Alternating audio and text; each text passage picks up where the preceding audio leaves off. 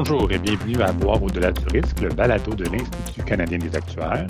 Ici Jean-François Lucier, actuaire et gestionnaire principal au bureau du surintendant des institutions financières. Le sujet d'aujourd'hui porte sur un document de recherche conjoint de la Casualty of Actuaries et de l'Institut canadien des actuaires, lequel s'intitule Évaluation des effets de la décriminalisation du cannabis sur l'expérience d'accidents automobiles. Pour en discuter, nous accueillons Marc-Olivier Ménard, qui est actuaire et analyste principal également au bureau du surintendant des institutions financières. Marc-Olivier est membre du groupe chargé de la surveillance de ce projet de recherche et a également participé à la révision du rapport. Alors, merci beaucoup, Marc-Olivier, de te joindre à nous aujourd'hui. Merci de l'invitation. Premièrement, euh, Marc-Olivier, si on regarde l'étude, en fait, cette étude-là repose sur des données canadiennes et américaines. Avant de commencer là, dans le vif du sujet, est-ce que tu pourrais nous dresser un portrait du statut légal du cannabis autant au Canada qu'à travers les États-Unis? Euh, oui, tout à fait. En fait, euh, la légalisation du cannabis, c'est un phénomène assez récent. Euh, au Canada, l'usage à des fins récréatifs a été légalisé en octobre 2018 par le gouvernement fédéral à travers tout le pays. Et le cannabis pour usage médical, il est permis depuis 2001 selon des critères fixés par Santé Canada. Au niveau des États-Unis, la légalité varie vraiment par État. Et depuis 2012, il y a une vague de légalisation à travers tout le pays qui a commencé au Colorado puis à Washington. Et en 2014, l'Alaska et l'Oregon ont aussi légalisé le, cannabis. Et dans le cadre de l'étude, euh, on s'est concentré surtout sur les États de la Californie, du Maine et du Nevada qui ont légalisé le cannabis durant la période qui est analysée. Et depuis l'étude, il y a beaucoup d'autres États qui l'ont euh, légalisé. Ça inclut l'Arizona, le New Jersey, euh, New York, Virginie, l'Illinois, le Michigan, Alouette. Et récemment, aux dernières élections américaines à mi-mandat, le Missouri, le Maryland ont voté pour légaliser le, le, cannabis, tandis que le Dakota du Nord et du Sud et l'Arkansas ont voté contre la légalisation. Quant au cannabis médical, il y a très peu d'États qui l'interdisent. On parle surtout des États du Sud et du Midwest américain comme le Texas, le Tennessee ou les Carolines. Sur une autre note, le Colorado, euh, aux dernières élections de mi-mandat en 2022, ont voté pour décriminaliser et réglementer certaines substances psychédéliques, dont les champignons magiques. Donc, ça pourrait être un sujet d'étude futur. Clairement, c'est plus complexe aux États-Unis qu'au Canada au niveau du statut légal. Euh, oui. Avant de débuter les travaux par rapport à cette recherche-ci, quelles étaient les principales études qui étaient déjà relativement à la décriminalisation du cannabis? Et c'était quoi les conclusions de ces rapports-là?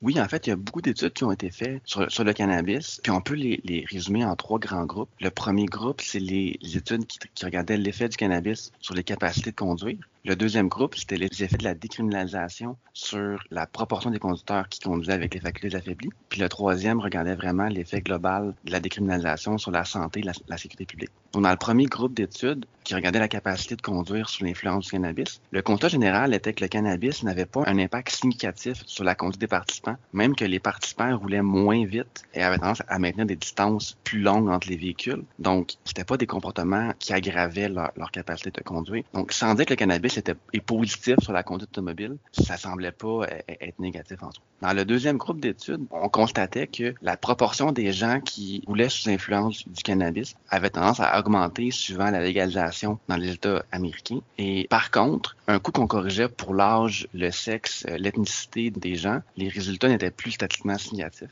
Donc, ça fait en sorte que la plus forte proportion qu'on décelait, c'était le signal d'autre chose. Et dans, le troisième groupe d'études, où on, regardait l'effet global de la décriminalisation sur les collisions et les décès, la tendance générale était que le, cannabis pas un impact significatif sur la mortalité dans les États qui ont légalisé le cannabis. Il y a certains sous-groupes qui ont vu leur mortalité euh, s'aggraver, par exemple comme les jeunes conducteurs euh, de sexe masculin, mais l'impact reste à la marge. Et est-ce que ces études-là avaient certaines limitations? Ben, c'était surtout des études observationnelles, étaient basées sur peu de données et peu d'individus, donc c'était difficile de généraliser à grande échelle. D'accord. Si on compare justement ces études-là antérieures qui ont déjà été réalisées euh, sur la décriminalisation du cannabis par rapport au présent, euh, à la présente recherche, c'est quoi les principales différences euh, au niveau des outils statistiques qui ont été utilisés? Mais l'étude achète vraiment un nouveau regard sur les effets de la décriminalisation, sur l'expérience d'accident automobile et sur les implications pour l'assurance en général. L'étude propose une approche systématique pour évaluer les changements de ce type dans l'avenir. Ça va permettre aux assureurs de couvrir ces risques et d'élaborer des stratégies plus efficaces de tarification. En fait, c'est une étude qui est vraiment guidée par les données, surtout des données accessibles au public, qui permet d'évaluer l'incidence sur l'expérience d'accident automobile de la légalisation du cannabis grâce à des techniques statistiques modernes et à l'apprentissage machine et l'intelligence artificielle en général. Merci Marc-Olivier. Si on retourne à la base pour peut-être les gens qui sont moins familiers avec la conception de ce genre de, de recherche-là, est-ce que vous pourriez nous décrire les principales étapes d'une telle analyse pour finaliser un, un rapport? Oui, tout à fait. En fait, la première étape, c'était d'établir des groupes témoins pour quantifier les effets de la décriminalisation du cannabis. Les groupes témoins, c'était soit le même territoire avant la, la, la, décriminalisation, donc on faisait une comparaison avant ou après, ou on regardait des territoires qui sont similaires. Ensuite, la deuxième étape, c'était de recueillir des données sur les accidents automobiles, comme la fréquence, la gravité, le type d'accident. On, on, regardait aussi des données plus parasites, si on peut dire, donc des données autres aux accidents, comme la météo, l'heure de l'accident, le jour de la semaine, l'âge, le sexe du conducteur, pour vraiment avoir un portrait global de l'accident en soi. Ensuite, on appliquait des techniques statistiques de base pour quantifier les effets de la décriminalisation du cannabis en contrôlant pour les facteurs parasites. Pour ensuite, on élargit l'analyse à l'ensemble des modèles linéaires et paramétriques classiques pour tirer parti de la puissance des techniques statistiques et de l'apprentissage machine. Et finalement, on a fait la synthèse des résultats des différentes méthodes et des régions géographiques qu'on regardait. Euh, J'ai remarqué que dans l'étude, on parle du concept d'appariement par score de propension, là, ASP comme acronyme. Qu'est-ce que c'est? C'est quoi en fait ce concept-là?